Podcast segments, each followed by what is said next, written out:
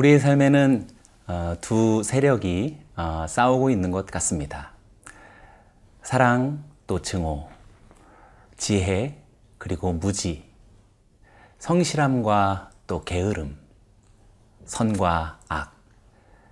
어, 이러한 두 세력과 마음과 또 결과들이 우리의 삶을 얼룩지고 있습니다.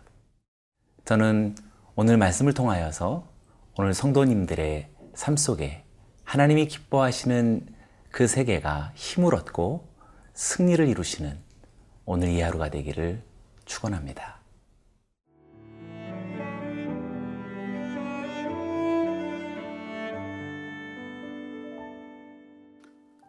역대상 19장 1절에서 7절 말씀입니다. 그 후에 암몬 자손의 왕 나하스가 죽고 그의 아들이 대신하여 왕이 되니 다윗이 이르되 한운의 아버지 나하스가 전에 내게 호의를 베풀었으니 이제 내가 그의 아들 한운에게 호의를 베풀리라 하고 사절들을 보내서 그의 아버지 죽음을 문상하게 하니라. 다윗의 신하들이 암몬 자손의 땅에 이르러 한운에게 나가 문상함에 암몬 자손의 방백들이 한운에게 말하되 왕은 다윗이 조문 사절을 보낸 것이 왕의 부친을 존경함인 줄로 여기시나이까?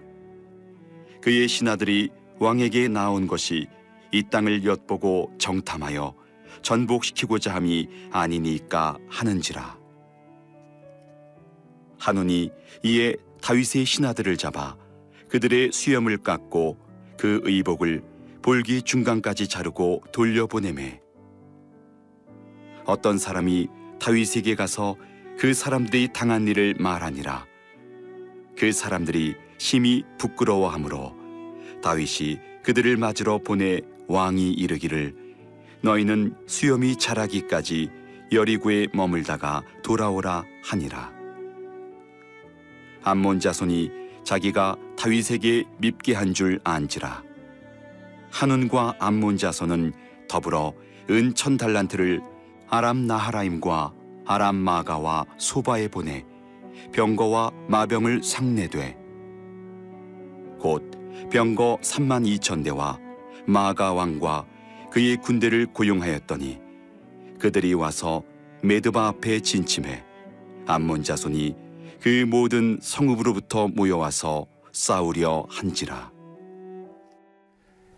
역대상 18장에서는 다윗의 전쟁을 통하여서 이스라엘의 영토가 확장되어져 가는 어, 여러 가지 어, 그 결과들을 어, 보여주었습니다. 근데 오늘 본문 역대상 19장부터는 한편의 에피소드가 시작이 됩니다. 아람과 또 암몬의 동맹이 이스라엘과 싸우는 전쟁의 이야기를 아, 매우 길게 아, 우리들에게 이야기해 주는데 아, 이 내용은 다윗의 전쟁과 이스라엘의 영토의 확장이 무엇을 위한 것이며 어떤 성격이 있는지를 말해 주려는 그런 하나님의 말씀이라고 할 수 있겠습니다. 1절과 2절의 말씀을 같이 읽어봅니다. 그 후에 암몬 자손의 왕 나하스가 죽고 그의 아들이 대신하여 왕이 되니 다윗이 이르되 한운의 아버지 나하스가 전에 내게 호의를 베풀었으니 이제 내가 그의 아들 한운에게 호의를 베풀리라 하고 사절들을 보내서 그의 아버지 죽음을 문상하게 하니라. 다윗의 신하들이 암몬 자손의 땅에 이르러 한운에게 나아가 문상함에 주변국들에 대한 어, 다윗의 정복 이야기 중 어, 유독 암몬의 정복은 있지 않았습니다. 어, 지금 읽은 구절 속에서 그 이유가 등장하는데 어, 암몬의 왕 나하스가 다윗에게 호의를 베풀었던 그런 관계가 있었기 때문입니다. 그래서 어, 다윗은 어, 나하스의 암몬과 우호적인 그런 관계를 가졌던 것이지요. 다윗은 어, 호의를 베풀기 위해서 어, 나하스의 죽음을 조문하기 위해 사절단을 보냈습니다. 여기서부터 다윗의 마음 또 이스라엘의 아, 정복 전쟁의 그 내용이 무엇인지를 우리들에게 보여줍니다. 호의에 대한 호의, 사랑에 대한 아, 사랑의 응답, 친절한 문안과 또 진정 어린 축복. 어, 이것이 지금 다윗의 일상 속에서 이스라엘의 나라 속에서 보여주고 있는 하나의 에피소드이지요. 3절의 말씀을 읽어봅니다. 암몬 자손의 방백들이 한운에게 말하되 왕은 다윗이 조문 사절을 보낸 것이 왕의 부친을 존경함인 줄로 여기시나이까 그의 신하들이 왕에게 나온 것이 이 땅을 엿보고 정탐하여 전복시키고자 함이 아니니까 하는지라. 그런데 뜻밖의 암몬의 방백들이 어, 나하스의 아들 한운에게 어, 아주 불길한 그런 조언을 합니다. 다윗의 어, 조문단이 틀림없이 정탐꾼일 것이다 라고 하는 그런 음해가 한운에게 들어가게 되는 것이지요. 아마도 나하스 선왕이 죽고 한운 아들이 왕위에 옹립되면서 권력의 교체기 속에서 신하들의 생각이 여러 가지로 어, 갈렸던 것 같습니다. 어, 이렇게 권력의 전환기에 신하들의 잘못된 조언으로 이제 호의로서 암몬과 이스라엘의 관계가 깨지게 됩니다. 악의로 어, 가득한 그런 상황이 되어지지요. 이렇게 사랑과 호의, 또 평안과 축복이 가득한 곳에 어느덧 불안과 의심 그리고 악이 섞인 어, 태도들이 들어오고 있습니다. 호의와 화평의 상실은 의심으로부터 시작된다라고 할 수 있습니다. 오늘 성도님들의 마음속에 자그마한 의심이 우리의 삶을 충만하게 호의와 사랑으로 가득 넘치게 할 하나님의 나라를 불안과 그리고 미움과 증오로 변하게 할 수 있다라는 사실입니다. 4절의 말씀을 봅니다. 한운이 이에 다윗의 신하들을 잡아 그들의 수염을 깎고 그 의복을 볼기 중간까지 자르고 돌려보내매. 한우는 조문단의 수염을 깎고 의복을 잘라서 수치를 드러내게 했다라고 말합니다. 극심한 굴욕감을 어, 그렇게 심어준 아주 참담한 사건이지요. 한온이 얼마나 어리석은 사람인지 보여줍니다. 그의 아버지 나하스의 호의와 한운의 이런 극심한 어, 수치를 어, 자행하는 이런 사건은 너무나 극명한 대조를 이룹니다. 이 사실이 다윗에게 알려지고 5절 말씀에 어떤 사람이 다윗에게 가서 그 사람들이 당한 일을 말하니라. 그 사람들이 심히 부끄러함으로 다윗이 그들을 맞으러 보내 왕이 이르기를 너희는 수염이 자라기까지 여리고에 머물다가 돌아오라 하니라. 다윗, 다윗은 조문단이 수모를 당했다라는 소식을 듣습니다. 조문단의 수치가 아, 치유되도록 배려하여서 수염이 자라기까지 여리고에 머물다가 돌아오라고 그렇게 이야기합니다. 극심한 분노로서 응징할 수 있을 만한 그런 어, 사건이었음에도 불구하고 어, 정치 또 외교적인 응수를 먼저 하기보다 어, 자신의 어, 신하들에 대한 그런 인륜적인 돌봄과 치유를 우선했지요. 저는 여러분들의 삶 속에서도 이렇게 두 세력이 싸우고 있다라고 생각합니다. 하나님의 사랑이 그리고 호의가 그리고 평안이 승리하시기를 원합니다.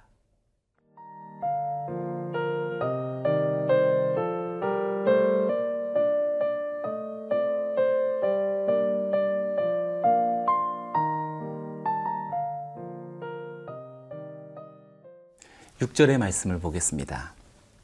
암몬 자손이 자기가 다윗에게 밉게 한 줄 안지라 한운과 암몬 자손은 더불어 은 천 달란트를 아람 나하라임과 아람 마아가와 소바에 보내 병거와 마병을 삭 내되 암몬 사람들은 그들이 행한 일이 얼마나 큰 일이었는지 늦게 깨닫게 됩니다. 그들의 의심 어린 마음으로 다윗의 호의에 대해, 대해서 악의로 어, 되갚은 어, 이런 어처구니 없는 일에 대하여서 어, 그들의 깨달음도 어, 사실 무척 늦었습니다.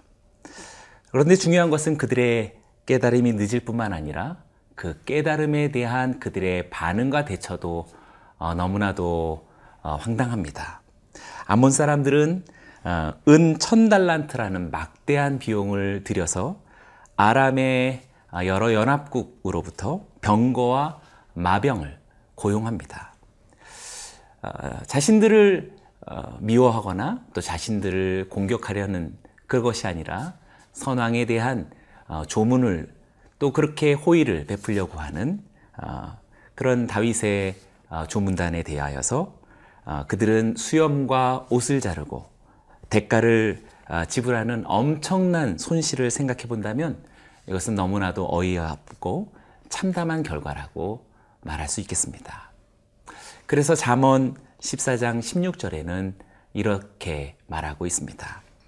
지혜로운 자는 두려워하여 악을 떠나나 어리석은 자는 방자하여 스스로 믿느니라. 참으로 하나님 없이 살아가는 삶이란 스스로를 믿는 삶이라고 말할 수 있겠습니다. 스스로를 믿기 때문에 스스로 지혜롭고 최선을 다한다라고 생각하지만 사실 그의 인생은 아무것도 얻지 못하는 채 아, 그렇게 어, 무엇인가 어, 공허한 몸부림으로 연속될 수 있다라고 말할 수 있겠습니다. 막대한 시간 그리고 많은 물질 그리고 애쓰고 수고하는 우리들의 인생을 쏟아붓고 있음에도 불구하고 사실상 건지고 또 결과를 얻는 것은 그렇게 많지 않은 것이지요. 그러한 삶은 결국 하나님을 대적하는 일에 스스로의 인생을 다 쏟아붓는 것과 마찬가지일 것입니다. 오늘 다윗과 이스라엘을 대항하는 암몬의 생각과 판단, 그들의 대처가 바로 그렇다라고 말할 수 있습니다. 보십시오. 7절의 말씀을 함께 봅니다. 곧 병거 3만 2천 대가 대와 마가 왕과 그의 군대를 고용하였더니 그들이 와서 메드바 앞에 진침해 암몬 자손이 그 모든 성읍으로부터 모여와서 싸우려 한지라. 하눈이 아람으로부터 고용한 아람 연합군의 병력은 병거 3만 2천 대와 그의 군대라고 말하고 있습니다. 메드바 앞에 진을 치고 있지요. 어, 사실상 암몬은 어, 이미 다, 다윗이 수많은 정복 전쟁으로 영토를 확장한 그 결과에 비해 본다면 무척 약소국에 지나지 않습니다. 그럼에도 불구하고 어떻게 이런 어리석은 판단과 그리고 패착에 가까운 그런 어, 결과로 어, 이어갈 수 있을까요? 그것은 어, 우리의 삶에도 마찬가지로 적용이 될 수 있을 것입니다. 우리가 매일 수고하고 우리가 매일 소망하고 하루하루를 살아가며 우리의 생애를 이어가는 어, 이 삶의 아, 자리는 어, 결국 무엇을 위한 것이며 어떤 목적을 향하는 것인지 오늘의 본문이 우리들에게 말해주고 있습니다. 정말 하나님의 햇세드, 하나님의 사랑이 가득한 호의로 꿈꾸며 사랑하는 그런 삶인지 아니면 의심하고 그래서 응수하며 무례함에 가까운 수치를 임삼고 그리고 서로 모욕하는 그런 악의가 가득한 삶을 우리는 이어가고 있는지 돌아보아야 합니다. 우리는 지혜가 아닌 무지로서 막대한 시간과 물질과 인생의 어, 정력을 다 쏟으면서 아무것도 얻지 못한 채 패망의 길로 가고 있는 이 암몬처럼 우리의 삶도 돌아볼 필요가 있겠습니다. 사랑하는 성도님들의 삶 속에 악의가 아닌 호의로 가득한 무지함이 아닌 하나님의 지혜로 충만한 게으름과 안일함이 아닌 신실함과 성실함의 그러한 하나님의 나라가 펼쳐지기를 축원합니다. 기도하겠습니다. 살아계신 하나님 아버지, 오늘도 이 하루를 수고하고 우리에게 펼쳐진 삶의 여정을 다름질합니다. 무엇을 위하며 무엇을 결실하는지 주의 말씀을 통하여서 하나님의 햇세드, 주님의 사랑이 가득한 삶을 소망하며 무지와 어리석음이 아닌 우리 주님의 지혜로 가득한 삶, 게으름과 안일함이 아닌 주님의 성실함을 닮은 신실한 삶의 여정이 결실하게 하여 주옵소서. 예수님의 이름으로 기도드리옵나이다. 아멘. 별 위에 더 멀리 더 가까이.